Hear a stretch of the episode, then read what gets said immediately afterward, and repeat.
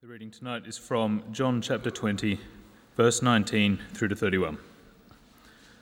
On the evening of that first day of the week, when the disciples were together with the doors locked for fear of the Jews, Jesus came and stood among them and said, Peace be with you. After he had said this, he showed them his hands and side. The disciples were overjoyed when they saw the Lord. Again, Jesus said, Peace be with you. As the Father has sent me, I am sending you. And with that, he breathed on them and said, Receive the Holy Spirit. If you forgive anyone his sins, they are forgiven. If you do not forgive them, they are not forgiven.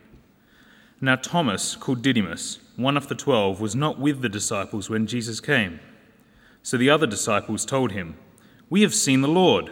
But he said to them, Unless I see the nail marks in his hands, and put my finger where the nails were, and put my hand into his side, I will not believe it. A week later, his disciples were in the house again, and Thomas was with them. Though the doors were locked, Jesus came and stood amongst them and said, Peace be with you. Then he said to Thomas, Put your finger here, see my hands.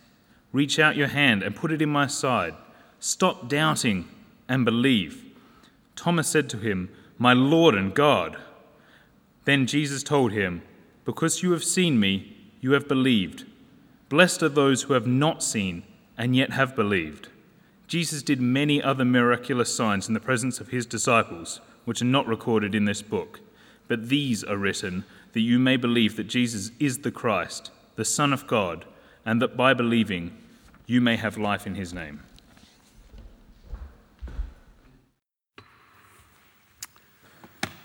Thanks, uh, Nat, very much. Just next Saturday you get married, isn't it? yeah, I plan to be there. Uh, just uh, a comment, a uh, follow up comment to uh, Mike's prayer mentioning this man, Asad Shah. Um, it's the custom all across the Middle East, and it's the custom in which country, in countries that Sue and I and our family have lived, that Christians visit Muslims on their big feast days to wish them Eid Mubarak, a blessed festival, and that Muslims visit Christians on their big feast days, Christmas and Easter, to do just the same. And it doesn't matter what the political context is at the time, sometimes it's, sometimes it's more trouble than other times, but that has gone on for many, many decades, centuries of Christians visiting Muslims and Muslims visiting Christians on their festivals. And so, what this man was doing was not provocative, it was not unusual. He was doing probably what he and his family had done for many, many decades sending gr- greetings at a Christian festival to his friends and neighbors. So, that's what makes this particularly tragic and particularly painful, I, I think, uh, that those traditional customs those traditional customs of hospitality and of, uh, and of uh, uh, acceptance, which have kept the Middle East glued together for a long time. Um, you know, to have it torn apart like this is, is particularly distressing.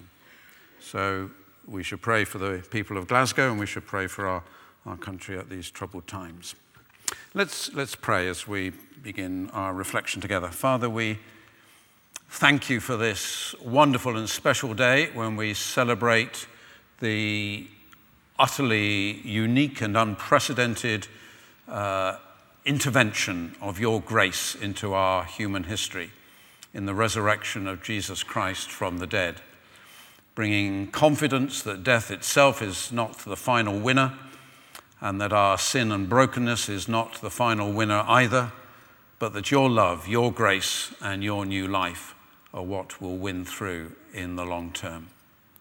We thank you for this and we pray for your help as we reflect together now in Jesus' name. Amen.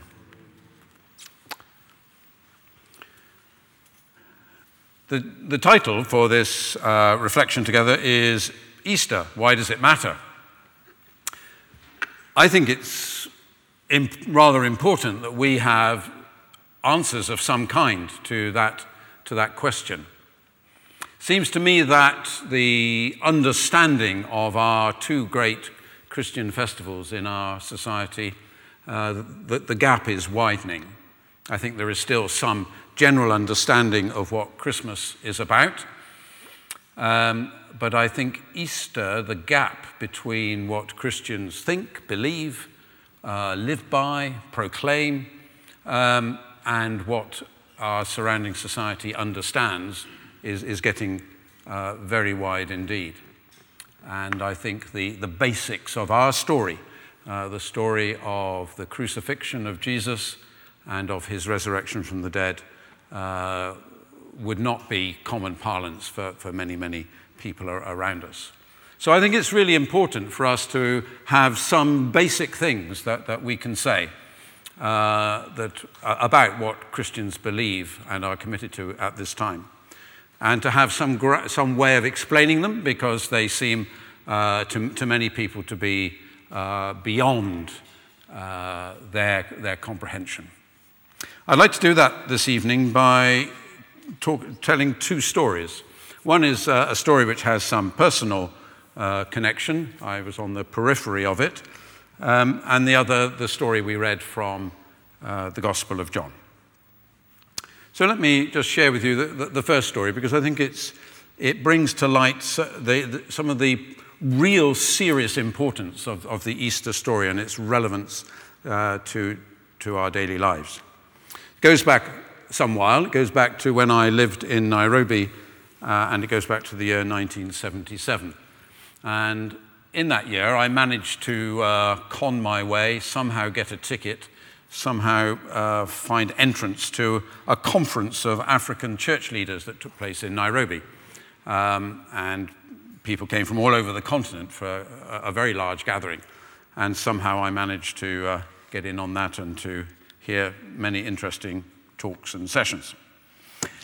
One of the treasures, one of the precious things about that was an opportunity that just came my way briefly to just shake the hand and have a few words with the Archbishop of Uganda at the time, who was a delightful and wonderful man called Janani Luwum. And he was uh, attending the conference, and we had no conversation, but I, I shook his hand and, uh, and we greeted each other briefly. We got a photograph of this wonderful man. Um, so that, that face, that photograph, which is actually quite a well-known photograph, captures uh, his, his humor, his uh, affectionate style, his, uh, captures the delight of the man. That was February 1977. Uh, um, he left there and went back to Uganda, and two weeks later, he was dead. He went back to confront uh, President Idi Amin, the military dictator of Uganda at that time. He went back to confront him uh, about the killings and the murders that were taking place all over Uganda uh, and had been doing so for some years after he'd seized power. As a result of that, he was arrested and uh, accused of, be, of high treason. And then within a, a few days, the news came out that he, he was dead. The story from the government was that he and a couple of government ministers who had also been uh, arrested had, uh, were being driven for interrogation and they tried to seize control of their, their car and it had overturned and everyone had been killed. In fact, eyewitnesses uh, who, whose testimonies emerged over time had seen the Archbishop's body riddled with gunshot wounds. And there are quite well substantiated stories that he was shot uh, in the head by Idi Amin himself. A terrible, terrible story, which shocked uh, Uganda, well, it shocked the world, but it shocked Ugandans profoundly, uh, and Christians uh, were shaken right to their roots by this, because although terrible things had happened in, in uh, Uganda over recent years, the just the open, cynical murder of their archbishop was, was, was something beyond their expectation and, comprehension. So the church was profoundly shocked. They were going to hold a burial service, a funeral service and a burial service, at the cathedral in Namirembe. Uh, this is a fabulous, a lovely building, which um, found this, this picture here. Um, It's a lovely, lovely building, and in front of it, that's the west end there, and just out of the picture to the left, there is a, a small little cemetery um, where some of the uh, heroes of the Ugandan church are buried, some of the great missionary heroes as well, as well as the national Ugandans. It's a, a very significant little uh, cemetery. And they, they dug a hole for the grave, they dug a big hole uh, in the cemetery there, ready to receive uh, the body of the Archbishop. At that point, the government realized that this could all go seriously wrong, and they took uh, the Archbishop's body away and buried it secretly in northern Uganda. Eventually, it was dug up again and buried in his home village. But at that point, nobody knew where the Archbishop's body was. So the Christian people of the Cathedral of Kampala gathered on the Sunday morning for their morning worship, which was to be followed by the, the burial and funeral service of their Archbishop. The problem was they had no body to bury. And so there was a grief stricken and uh, uh, thoroughly depressed uh, service of morning worship in the cathedral. Nobody knowing what to do, what would happen next, um, just confusion and bewilderment. At the end of the service, people began to drift out of the church. They came out of the cathedral, that west end, and down those steps and into the cemetery and found themselves standing round the open grave. At the end of the service, the previous Archbishop of Uganda, a man called Erica Sabiti, um, came down out of the church and stood on the top of those, those steps there. And suddenly, he and everyone there knew what they were looking at. They were looking at an empty grave. And the Archbishop, in a loud, ringing voice, which people still remember, cried out, He is not here, he is risen. And at that moment, the entire atmosphere of the occasion was transformed from depression and fear and bewilderment, uh, even blind terror. It was turned to a, a place of faith and of understanding. He is not here he is risen. And it's occurred to me that three things were being said in that moment, three really important things. Uh, I, I, wasn't there, uh, though the, I was in Nairobi, and the story came out to Nairobi, and it's uh, stayed with me ever since. Three things I think were being said that were really important. He is not here, he is risen, was first of all a statement about Jesus. It was first of all a, a, a statement of faith in the resurrection that Jesus himself was Lord, he was risen from the dead, and he was greater, he was above uh, this terrible situation, and he was still in control. It was, first of all, a statement about the lordship of Jesus. He is not here, he is not dead, he is risen.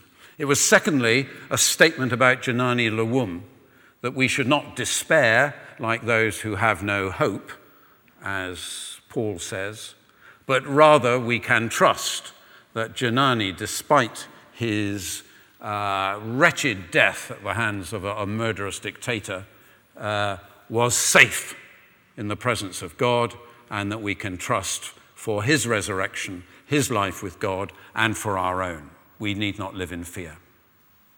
And the third statement was the third thing which has come home to me about this is that it was also a statement to the president. It was also a statement to Idi Amin as well. That he could persecute, he could murder, he could shoot archbishops, he could drown his country in blood as he was doing at that time, but he would not win. There was a greater authority, a greater power.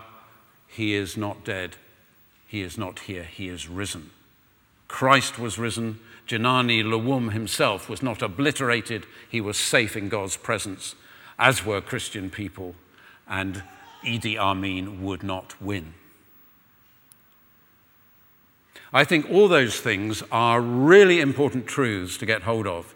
And I think it's why it's how our faith as Christians and our faith in uh, Easter and the resurrection is something we can talk about more confidently uh, in our, in our daily lives where we meet when people want to know what this Easter thing is about.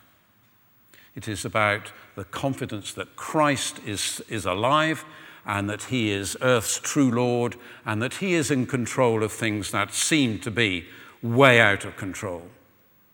And secondly, that we are alive with him and that we don't fear death and we are confident of being held beyond death in the presence of God. And thirdly, that the final word does not rest with the forces of violence and terror and power and oppression in this world, but they rest with the one who has been raised from the dead. I find that story, it's one of those stories that has shaped my life, shaped my thinking, and which I come back to uh, from time to time. I think it illustrates the powerful heart of the Christian gospel. I think it illustrates why, what illustrates to me why I'm a Christian and why I keep walking that way, because I think these things are powerful. I think they're true. I think they change the world we're in, and I think we can live by them. The second story, just to uh, look at uh, also rather briefly, the story we read uh, from John's Gospel. It's the story of Easter evening, and it's the story of the disciples in the upper room and their first encounter with the risen Lord. What had preceded this? Well, in the first part of the chapter, as we reflected this morning in our morning service, um, the day of Easter had begun. The women had gone to the tomb. They had found it empty. They had an encounter with angelic voices who uh, spoke to them about the Lord not being there, about him being risen. Mary had her own encounter with the risen Lord, with Jesus, and they ran back to tell the disciples uh, that they had seen the Lord. The whole revolution of Easter was underway. The problem was the disciples didn't really receive it didn't really accept it, didn't believe the testimony of their women, and they were still in their upper room with the doors locked, afraid that the soldiers who had come to get Jesus just a few days ago might come to get them as well. They were unable to receive the message. They, had, they were still locked in fear. They were still locked behind closed doors. They were fearful, depressed, and turned in on themselves the tragic situation is that very often Christian people find themselves in just that situation. That there is a rumor about the power of the gospel. There is a rumor about the power of Christ. There is a rumor about the power of the Holy Spirit, but it hasn't come home. It hasn't been received, and as it were, the doors are locked for fear. Even Christian people can find themselves in that position individually and as communities. The wonder of this story that we're reflecting on this evening is how that opens up, how that situation is turned around and transformed. I just want to touch on six things very quickly. Six things which transformed that situation and turned that community from being paralyzed by fear, locked in, turned it into a, a community of confidence and of love and of mission and of outreach. This is the first that the story begins uh, with the doors locked, people just huddled together in fear, no future ahead of them, no plans, nowhere to go. And we read, Jesus came and stood among them. Two things there. Jesus came and he stood among them. I, I love that phrase, actually, the simple phrase, Jesus came. It comes in a number of the resurrection stories, uh, introducing an encounter with the risen Lord. Comes twice in this story. It comes later uh, when Thomas uh, was with the group a week later. Jesus came and stood among them. That, that says two things. It speaks about the coming of Jesus to his people, the risen Lord his distinctive act, what, what the risen Lord does is to come to his people. What the risen Jesus loves to do is to come to his people. He comes amongst us. And in this church across the years, We have known that many, many, many times, how the risen Lord comes amongst his people, and in various ways we discern, discover, and receive that, that coming. But, but it is always amongst us, it's a community thing. Yes, we encounter Jesus personally and individually, but what's emphasized here is that he comes amongst us. He is with us all as, as community. The risen Lord came and stood amongst them. He still comes, and he still comes amongst his people. Remember that. Come here with that expectation when you come to worship have that expectation when you meet in a house group or a life group or whatever groups you have for prayer and fellowship. Remember that the distinctive act of the risen Lord is to come and to come amongst his people. It's what he loves to do. Expect it, look for it, learn the skills of identifying it, of recognizing when it's so. Number one, Jesus came and stood amongst them. And he said, Peace be with you. He says that also in a number of the resurrection appearances. He says it twice in this passage Peace be with you. It's the distinctive greeting of the risen Lord to wish upon his people, to bless them with peace. It's what he does. He comes, he comes amongst them, and he blesses them with peace. It's the very commodity they don't have. They're locked away. They're in fear. They don't know what's going to happen next. They've lost their purpose. They've lost all forward momentum. They're going nowhere. And Jesus comes and speaks peace and courage and changes their outlook. Their outlook becomes one of hope and of confidence and of courage and of faith. The third aspect just needs a little bit more teasing out, it just needs a little more explanation. Jesus knows that this is an overwhelming, uh, uh, totally bewildering and overwhelming experience that is happening to his followers now as they encounter him the other side of death and the other side of the cross. And he points them to the wounds of crucifixion. He points them to his hands and his feet. Thomas is not with them on this occasion and is reasonably enough skeptical of what he hears. And when he comes to them a week later, Jesus says, Thomas, come, put your fingers in the wounds. Put your hand into my side that was pierced by the, by the spear. Come and see. What's true of this story is true of the other resurrection stories as well. And although they're written by different writers, and sometimes the stories have differences that we can't mesh together uh, exactly, they have this in common that we are to understand that this is not about uh, dreams and visions and hallucinations, because this is the physical presence of Jesus of Nazareth who had last been seen dead on the cross of Calvary. That's why the language of the empty tomb is really important because the language of the empty tomb says to us there is no body to be found. There are no bones, remains on any Palestinian hillside to be found because the body of Jesus is the body that is now raised in some new kind of glorified life. We may find it very difficult to get our heads around this, to understand this, but the gospel writers are all united in offering to us this, com- this complex and this difficult uh, understanding. That the experience the disciples had was truly Jesus of Nazareth crucified, now restored to life and present amongst them. There is an empty tomb. There is no body to be found.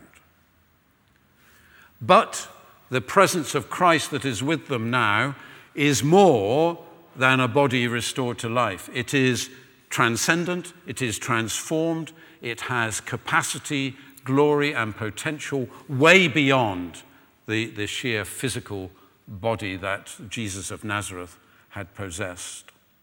It is a demonstration of God's new creation. It is a demonstration of the fulfillment of life that He wishes to bring into the world and which is made possible through the cross and which is available to those who follow Jesus Christ. We are invited into the risen life that Jesus exhibits from Easter Day.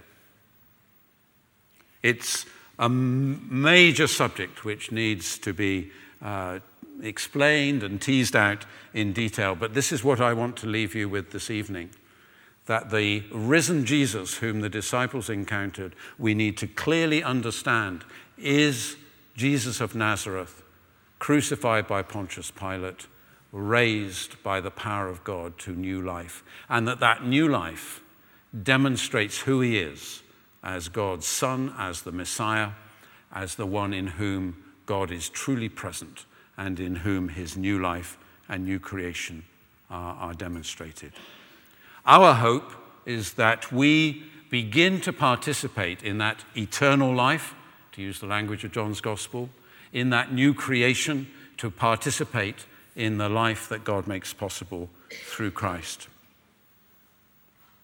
We begin to participate in that, and we look forward to the day when our participation will be complete, when, with Janani Luwum, we enter into the joy of our Lord and we enter into resurrection life and into new creation. Much more to be said about that, but that's what I want to leave you with this evening. Jesus came and stood amongst them. He said to them, Peace be with you. And the Jesus who was with them was the Jesus they had known, now living uh, a life of transcendent glory. Number four, the risen Jesus gives the Spirit to his people so that we can begin to live this new life. The first thing we read, uh, or one of the early things we say, we read in this passage is this that uh, Jesus said, Again, peace be with you. As the Father has sent me, I am sending you. And with that, he breathed on them and said, Receive the Holy Spirit. The risen Lord is the giver of the Holy Spirit. That is the fundamental truth about the Holy Spirit that the church always proclaims that Jesus is the giver, He is the baptizer in the Holy Spirit. And the Holy Spirit is the means by which God's life comes to dwell within us, and we begin the journey of entering into eternal life, resurrection life, and our journey uh, into the life of God he breathed on them and said, Receive the Holy Spirit. And he said, And as the Father sent me, so I am sending you. So he says to his disciples, I give you my peace. I give you my peace, and I give you the Holy Spirit to begin the work of transformation in your life. And I send you into the world as the Father sent me. So no more locked doors, no more locked doors, no, no more cowering for fear those doors need to be opened because I have given you the Holy Spirit so that you may live in the world, continuing the work that I have begun. That's number five. And the last one, number six, is the response of Thomas to his encounter with Jesus on this occasion. He bows in worship and says, My Lord and my God. Jesus came and stood among them. He said to them, Peace be with you. My peace I give, I give to you. It was truly Jesus, Jesus of Nazareth, who died on the cross under Pontius Pilate, who was present, transformed and living God's new creation life. And it is this Jesus who breathes his spirit on his people and sends them into the world to continue the work that he began. And our response is one of worship, my Lord and my God. And this chapter finishes with an assurance for people like you and me that these things are not just for those who were present on that first Easter evening, but for all those like us who have not seen, but yet have believed.